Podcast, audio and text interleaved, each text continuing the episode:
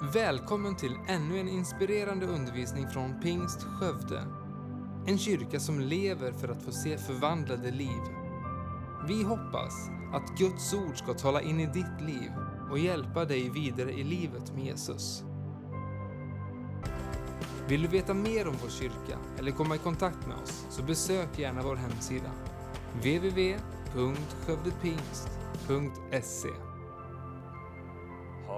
trevligt att få vara här igen i Skövde.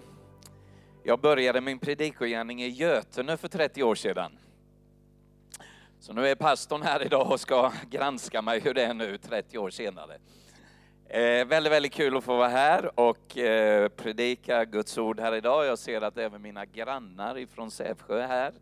Eh, de jobbar med, ute i bikervärlden med evangelien, så här sitter en rad tuffingar ser jag här på andra bänk där, fyllda av Guds kärlek och fyllda av Jesus. Eh, jag ska tala om någonting här idag och innan jag gör det så vill jag bara säga ett jättestort tack för den insats som ni gjorde här i Skövde under Love Nepal-turnén. Eh, faktiskt så blev den kväll vi var här en av de kvällar som har gett mest ringa på vattnet efteråt. Så enormt mycket initiativ, saker som pågår här i Skövde just nu, fick jag reda på här i veckan. Och eh, vi har också den stora glädjen av att fått ha Martin Larsson och börjat arbeta för oss de sista tiden här. Och, eh, eh, han är ju inte helt fel. Han har ett stort hjärta och eh, han har fötterna på jorden och hjärtat i himlen och man kan känna sig väldigt trygg med Martin. Och han kommer resa för Love Nepal och predika och informera och så vidare. Han har redan kommit igång här. Så att eh, väldigt, väldigt stor glädje att få känna att vi kan få ha den här kopplingen. Vi vill inte ha han till Sävsjö. Utan han passar bra här i stan tycker vi. Men, eh, men eh, det är väldigt, väldigt kul att få ha det här utbytet och eh, arbetet nere i Nepal med barnen. Hur många var det som var här när vi hade den här kvällen? Ja, väldigt bra, många här. Det går på i en väldigt, väldigt hastighet och det är orsaken till att det går på väldigt fort. Det är att det här problemet med barnsexhandeln har blivit ett av världens största problem. Man eh, säger idag att det är ungefär 29 miljoner slavar på jorden. Och igår i en nyhetskanal så var det en 14-årig flicka som vädjade till amerikanarna att komma och bomba deras stad på grund av att eh, Islamiska staten eh, våldtar kvinnor och barn i en sån fruktansvärd, eh, vad ska man säga, eh, förnedring. Så denna 14-åriga flicka hon vädjar till amerikanerna och kommer, kom och bomba oss. Jag har blivit våldtagen 30 gånger denna dag och det är bara lunch. Det är bara lunch. Så det här är ett enormt problem som vi står över hela världen och eh, eh, jag tror inte på att förbanna mörkret, jag tror att tända ljus i mörkret. Och eh, det är vår uppgift som kristna att vara med och tända ett ljus in i hopplöshet och så vidare. Så att eh, många, många barn kommer hela tiden och vi försöker rädda så många vi någonsin kan. Nu när julen kommer här så är det 700 lite drygt flickor som har blivit räddade. Vi startar det tionde hemmet här om bara ett par veckor. Och eh, nästa år så går vi in i Indien där den största bordellverksamheten pågår. Så kommer vi att gå in i de här områdena och eh, vi har en bordell nu som vi har siktat in oss på där det är 200 flickor som lever som slavar varje dag. Och när det är som värst utanför den bordellen så är det mellan 200 och 300 män i kö som vill gå in och knäcka unga människors liv. Så ni får väldigt gärna be för oss. Det här är krafter som inte går att tala egentligen. Det är så oerhört mörkt, men det är också så otroligt stort att se hur Gud verkligen kan hela och upprätta. Och det är det som ger oss energi till att fortsätta. Och innan jag börjar här nu så hade vi en flicka här i sommar nu som hon fick, hon är bara 13 år.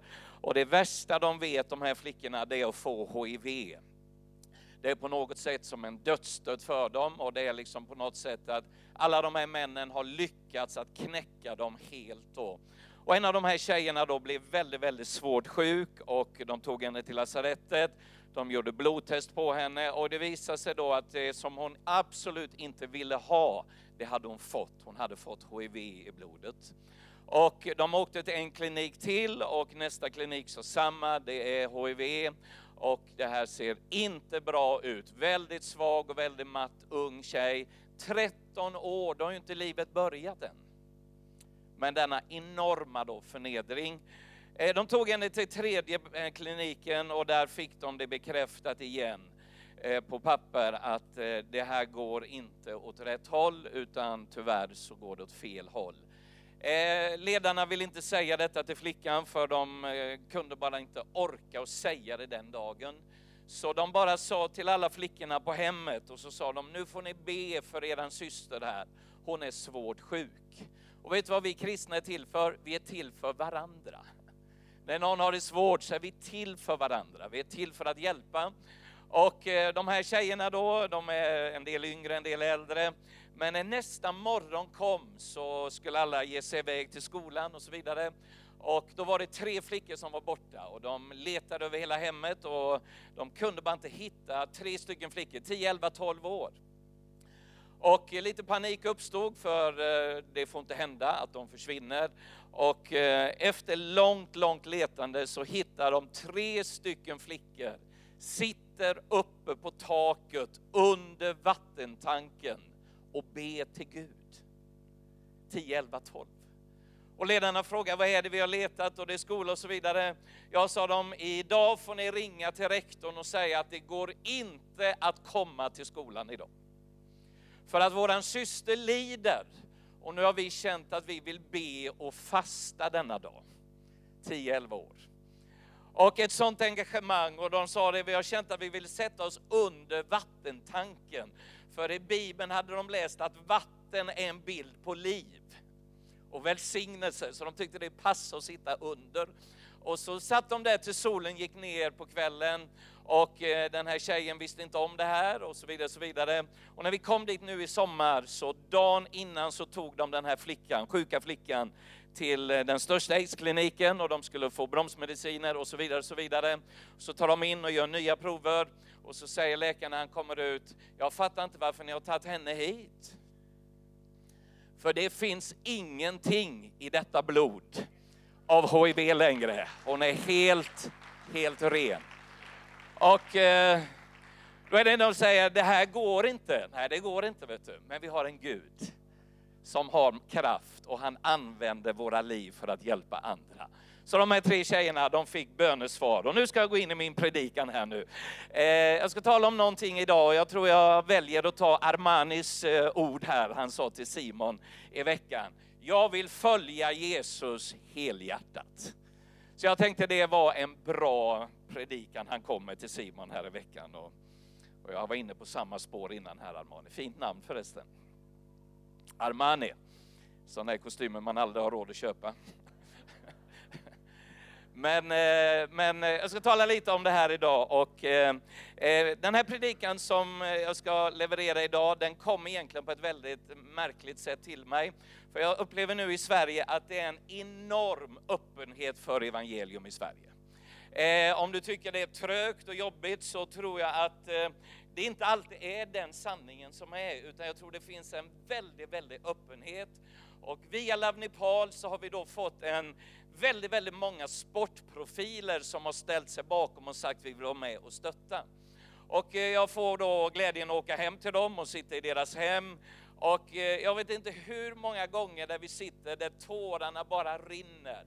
Och en av de här profilerna han sa nyligen, Mikael, Mikael, jag måste få känna mening med mitt liv.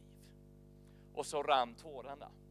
En annan av de här, han satt med mig en kväll eh, på en restaurang och vi satt med en annan sån där då, så kallad kändis. Och så satt vi där och talade om Jesus och den här killen som kom in lite sent, han hade en gång trott på Jesus. Men det hade liksom lugnat ner sig i hans hjärta och försvunnit, inte helt men väldigt mycket. Och eh, han kom in där och joinade med på restaurangen. Och eh, när vi satt där och talade så blev vi väldigt eh, uppfyllda av den här glädjen med evangeliet. Så den här andra kändisen var kristen, men den här mannen då var en så kallad avfälling som vi säger. Hade kommit lite på sidan av. Och eh, så sitter vi där och efter en timme så säger han, jag känner att det hugger tag igen nu Mikael. Jag känner som att hjärtat slår på igen. Så nu får du inte gå hem, sa han, utan nu tar vi efterrätt och vi kanske rent av får börja om med en förrätt igen. För jag måste få del av det här nu då. Och vi satt där ett par timmar och till slut så kom servitrisen och så sa, vad är det ni håller på med här egentligen? För ni fäktar när ni pratar och armarna går. Och, och, och då säger den här avfälliga killen, så säger han, det är en helig stund här. Och då sa hon, då ska jag nog backa, sa hon. Och, eh, och så, så fortsatte det här till långt, långt in på kvällen. Vi satt där och bara pratade om Jesus och så vidare. Och när vi gick därifrån så kramade han om mig så sa han, nu går jag hem, sa han. Nu ska det bli ordning på mitt hjärta igen. Och så gick han hem den kvällen och lämnade över sitt liv till Jesus på nytt igen. Och så började det brinna i hjärtat igen på denna killen. Och han hade svårt att sova under natten så han eh, eh, låg där och funderade och tänkte och var allmänt glad i sitt hjärta. Och så ringer han på morgonen till sin, eh, han är då sån här personlig tränare och har massor av de här kändisarna i sitt stall. Så ringer han till en klient och så säger han så här, idag är det tid att gå till kyrkan. Och den här klienten var inte på något sätt kristen och hade ingen susning om någonting om religion. Och så sa han, du jag var ute och festade igår kväll, jag är bakis, så det, det tyvärr, jag kan inte gå idag. Och så säger den här killen, från och med idag så ingår kyrkbesök i träningsprogrammet. Tycker det var bra? Så att även om du är bakis eller vad du än är, så är det så att nu åker vi till kyrkan och ska, jag ha, ska du ha kvar mig så gäller de här reglerna från och med nu. Och då säger den här killen trött och nyvaken, kom och hämta mig 2011. Och det gjorde han. Han kom och så kommer de in där och den ene är väldigt, väldigt pigg. Och den andra är väldigt, väldigt trött. Och den ena har precis fått möta Gud. Den andra har aldrig hört talas om Gud i princip. Och så sitter de bredvid varandra och det är bland det härligaste som finns när man är predikant, för man ser ju mycket härifrån. Jag ska bara se hur ni ser ut här. Det är underbart. Och så sitter de här, och jag vet ju ingenting om det här, men jag känner ju till han som lämnat sig under natten då. Och så predikar jag där och så håller jag på där och vi håller på länge och jag tömmer ut allt jag har och svetten rinner och så vidare. Och så blir det då förbön mot slutet. Människor kommer fram, lämnar sig till Gud och så, så är det väl någon då som ramlar här fram. Eh, och, och, och, och den här då killen som är ny, han var inte trött längre nu. Och han bara kände, för han satt precis, och han, han fick nästan den här kvinnan i benen där. Och, eh, och han bara, upp med telefonen och ska ringa SOS. För han trodde det var en hjärtattack, han hade aldrig sett något sånt här. Och eh, liksom pigna till och efteråt så, så kommer han fram till mig här på scenen och så tittar han på mig så säger han så här, han har då aldrig varit i en kyrka. Helt en kille i finanstoppen i Stockholm. Och så kommer han fram till mig så börjar denna man då förmana mig. Och jag, jag, jag, jag liksom bara står där och svetten rinner och allt är liksom sådär. Och så säger han, vilket möte! Ja, så jag, gillar du det? Jag visste inte vem det var. Ja, sa han, det här var bland det bästa jag varit på i hela mitt liv. Vilken sång, sa han. Vad tända de var. Ja, sa jag, vem är du? Nej, men jag är ju med honom här och så berättade han den här historien. Och så sa han, jag har aldrig varit på några sådana här grejer. Såg du hon som ramlade? Det var som allt var helt nytt för honom. Och, eh, och han satt där, ja jag, sa, ja, jag, jag såg lite av det. Du, hon verkar inte må dåligt. Du. Jag skulle ringa SOS för det här är ju, jag tänkte panik detta. Men hon verkar ju ändå må rätt bra. Och så, så stod vi där. Och så sa Mikael så, så här, du, det här budskapet kan ju vända upp och ner på hela Sveriges land. Och började känna mig också att jag bara blir lite tänd där. Och så sa han, fattar du vad ni har? Ja, ja, ja, ja, eller gör jag det? Han sa det här är ju lösningen på hela problematiken i ungdomsvärlden. Och, och, vad tänker du på då? Nej men det är ju det här med Jesus, det låter hur bra som helst det här alltså. Och så stod han i 40 minuter och förmanade mig hur bra Jesus var för Sverige. Och killen hade ju ingen susning om Jesus och religion och alltihopa, det var första gången. Och efter 40 minuter nästan så sa han så här, Mikael sa han, jag tror du kan växla upp i tempo. Där stod jag helt slut. För när man har de här budskapen så måste vi få ut det här, sa han.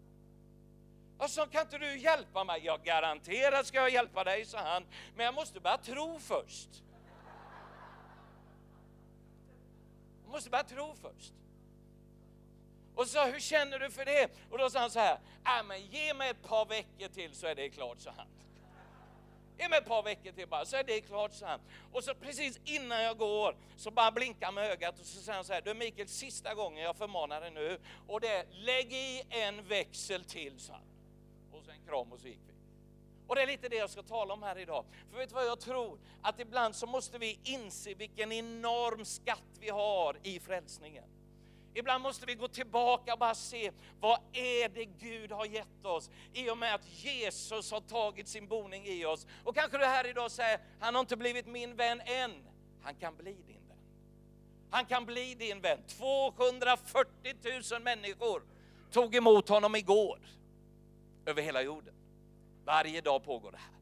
Mängder med människor möter hans verklighet, hans förlåtelse och hans underbara liv. Och då ska jag tala om lite om det här med hjärtat då, för att eh, Bibeln talar massor om detta ordet med hjärta.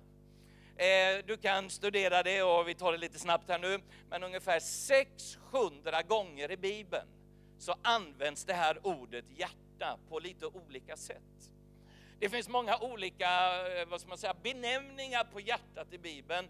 Men en bord säger så här. Framför allt, framför allt som du ska bevara och vårda och bruka, så bevara ditt hjärta. Så att då är det många, många saker vi ska göra i det här livet. Är det någon som har känt sig uppstressad av det här livets alla grejer man ska göra? Är det någon som har känt det någon gång? Är du småbarnsförälder så har du känt det garanterat. Och du vet att det är ett väldigt tempo i livet och det är väldigt mycket grejer som ska passa och man ska hålla igång och man jobbar och sen när man kommer hem ska barnen skjutsas överallt och sen ska du ha semester och då ska hela huset målas och fönster tvättas och, och eländiga gräsmattor klippas och du vet det är enormt mycket man ska göra. Och sen då så ska du vara snäll mot din fru och din man och det ska vara harmoni där och, och så ska du gå till kyrkan också. Så det är väldigt, väldigt mycket i livet och allt då ska vara på topp hela tiden, eh, inbillar vi oss människor. Men så är ju inte livet riktigt. Men så kommer då en predikant och säger också, nu måste vi vara brinnande för Gud. Sen ska man vara det med. Det är så mycket med det andra nu liksom. Kom inte och utmana mig mer nu med mer prylar, att jag ska vara tänd också. Eller hur? Det var en pastor som sa till mig så här, jag har nog med alla problem, så jag orkar inte vara tänd längre.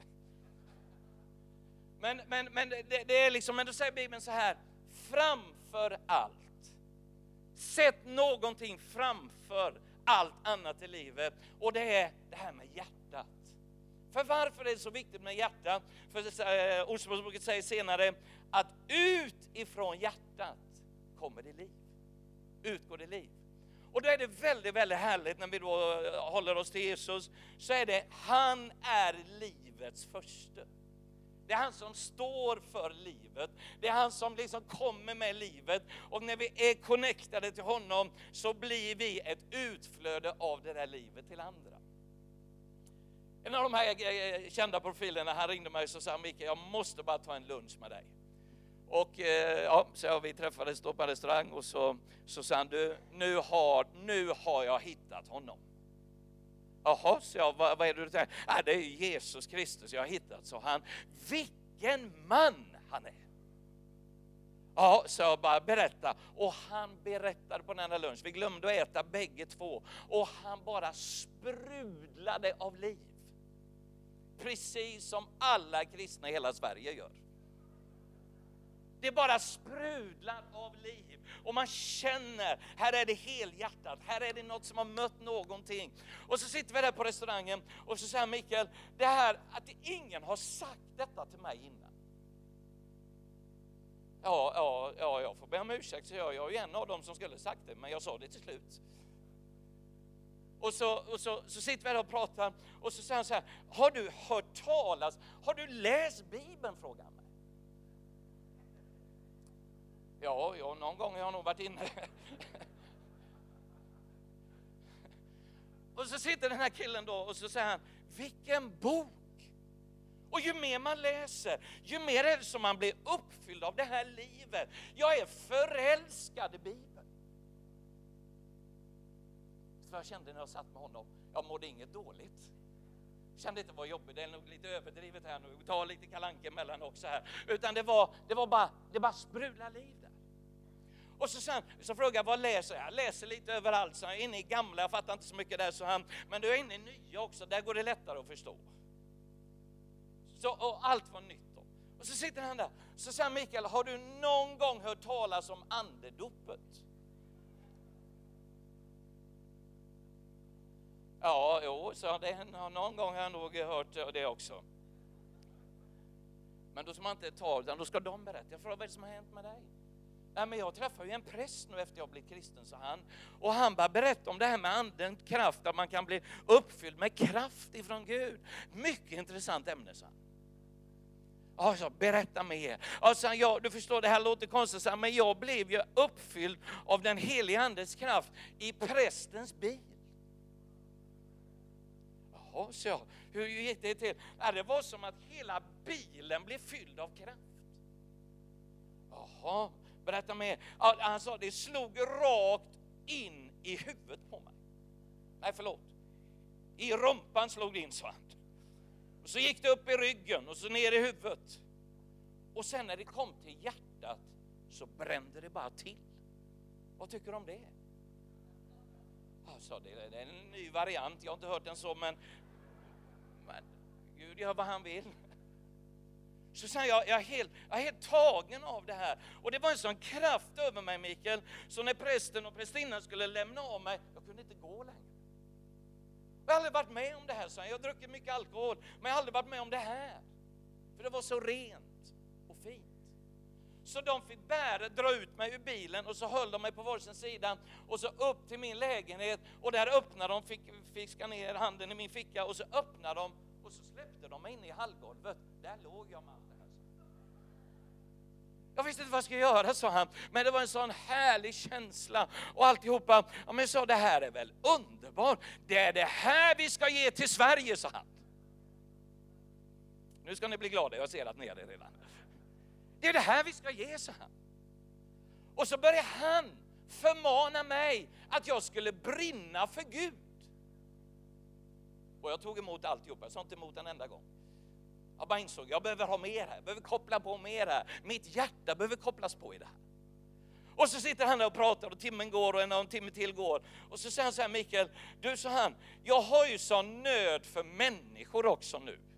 Vi måste ju frälsa Sverige. Och så tänkte jag, det här hänger ihop. Allt det här hänger ihop. Kärleken till Bibeln, kärleken till Gud, kärleken till sin nästa. Det hänger ihop när hjärtat är berört. Kan vi säga ett litet försiktigt amen här idag? Det är liksom en connection med alltihop det här. Och så säger han så här, Mikael, då börjar jag få sån nöd för morsan. För hon låg inför döden på sjukan. Så vad gjorde du då? Jag satt och bläddrade i Bibeln som en tok. Jag bara kände jag måste hitta någon bibelord som passar morsan. Och så kom jag till Korantebrevet sa han. Vet du vad jag tycker? Jag bara tycker det är underbart alltihopa. Inte alltid så perfekt och så. Och det var Galaxerbrevet och Kolossalbrevet och äh, liksom det, det, det, det kanske inte är exakt rätt, men man behöver inte ta i det i början. Och så sa han, har du läst Korantebrevet 13? Det är mycket om kärlek där, sa han. Ja, sa jag, ja, jag har nog varit förbi där också någon gång. Vilket kapitel, sa han. Man blir helt uppfylld när man läser det av kärlek. Pang på igen, vet du. Och så sa så, så, jag till honom, vad gjorde du då? Jag bara kände, jag bara la ett, lite, någon lapp eller något där och så åkte jag direkt upp till sjukan och så läste jag Korantebrevet 13 för morsan. Och när det var tre verser kvar så började morsan gråta. Då frälste jag henne rakt av, så han bara.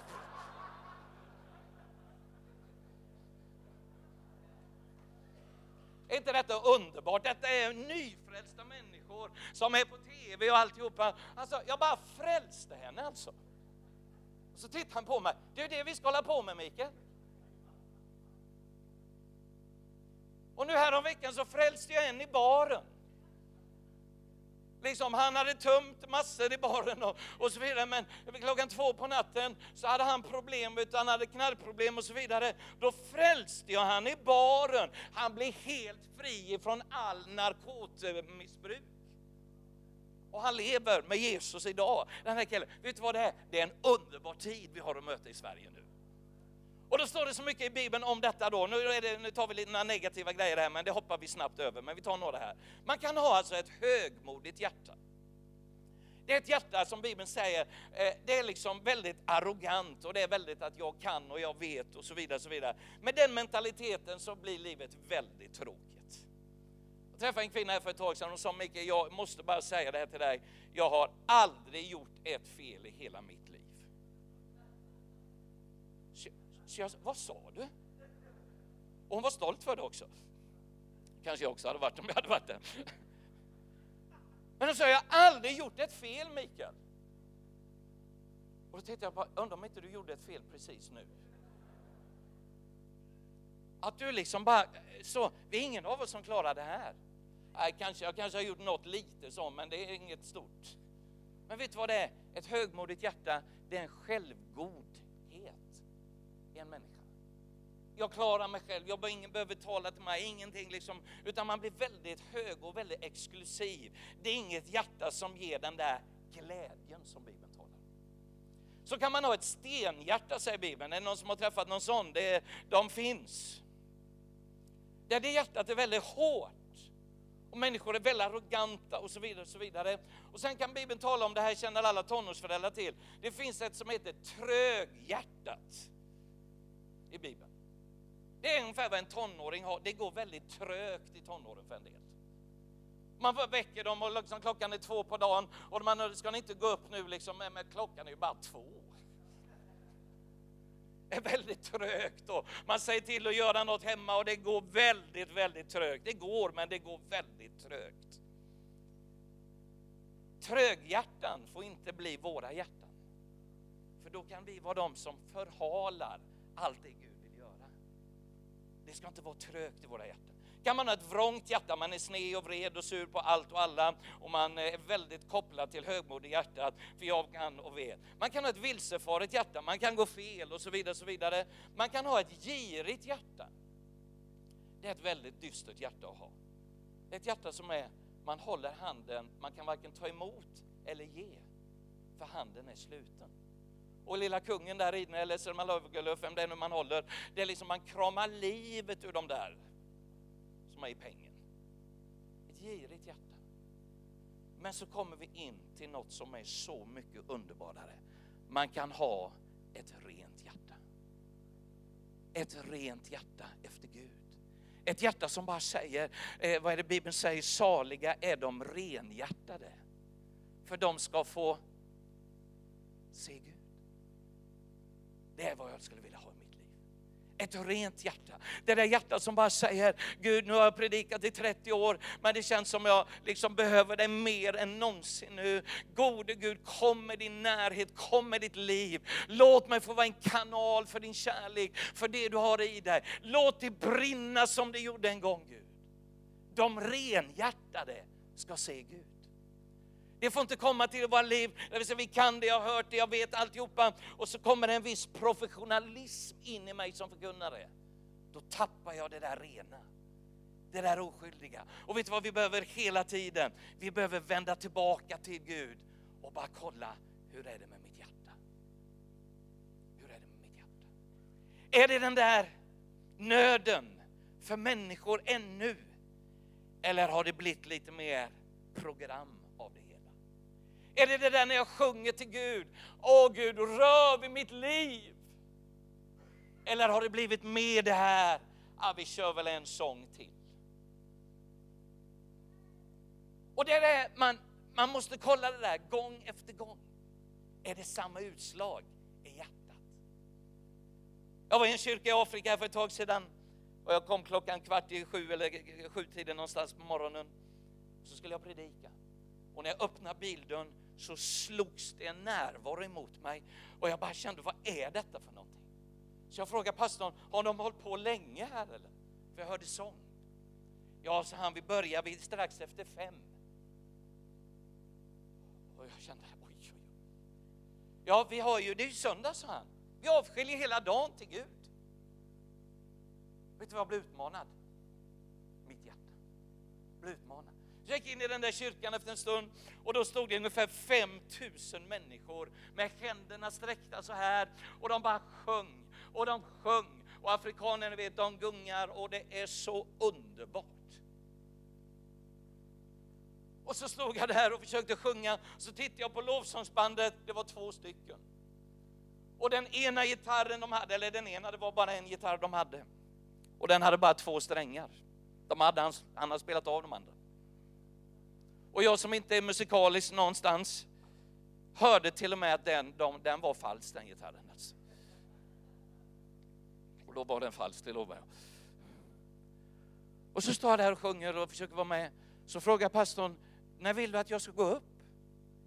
Ja, sa han, det, du kan väl gå upp, kan väl gå upp när du känner att du är redo. Ja, har ni några tider? Nej, sa han, vi brukar hålla på till två, tre. Jaha, så klockan är bara halv nio. Och så gick jag upp och gjorde ett försök. Vet du vad, ingen som ville lyssna på mig. Alla ville bara vara inför Gud. Så jag bara kände, jag är helt felplacerad här alltså. Jag, det är ingen, de, de vill inte ha mig här. Så jag gick och satte mig igen och så låg pastorn till mig och sa, jag tror du gick lite tidigt, sa han. Så stod jag där i skamvrån och liksom bara kände, när, hur, hur, ska jag göra här och så vidare. Och så till slut knuddade han på mig och sa, nu kan du nog gå upp, sa han. Och då var klockan framåt elva. Och du vet, de bara ville ha Gud, vet du. det var inte intressant vem som skulle predika eller någonting. Måste ha Gud. De renhjärtade ska få se Gud. Orkar ni med mig en stund till här? Det står i Bibeln att man kan ha ett uppriktigt hjärta. Det är vad Paulus han säger när han ber där all undervisning och all kunskap han har, så säger han i Filipperbrevet, Gud jag vill bara ha en sak, jag vill lära känna dig. Jag vill lära känna dig och kraften ifrån det du har till mig. Det var Paulus enda längtan. Det var som en uppriktighet i hans hjärta och han bara gick ut på det här och sen kan vi läsa vidare i Bibeln så står det att man kan ha ett villigt hjärta. Det är det här, jag vill att höra ifrån Gud. Jag är villig att öppna min bibel. Jag tycker det är spännande att få öppna min bibel. Och nu har de gjort en undersökning i västvärlden att vi kristna i väst, vi läser bibeln fem minuter i snitt i månaden. En ny undersökning. Fem minuter i snitt i månaden ligger västvärlden på att läsa Bibeln. Men när hjärtat blir upptaget av Gud igen, då är det något helt annorlunda. Då är det inte att jag måste läsa Bibeln för att någon har sagt det, utan det dras en längtan och en villighet i mitt hjärta att få läsa den här Bibeln. Nu håller jag på att predika mig själv inspirerad här. Det blir en villighet i mitt hjärta.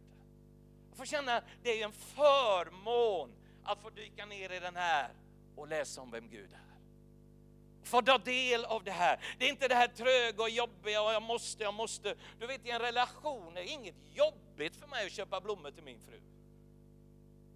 Och nu fyller hon igen. Fruktansvärt vilken kamp och jobb jag har med detta och nu ska hon ha några paket här och så här. Det är inget jobbigt alls.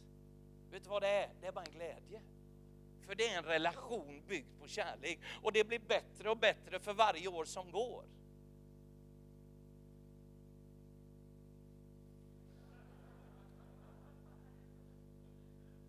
Det är inte liksom här bara, men i det ögonblick man lämnar den där nerven så blir det bara slentrian.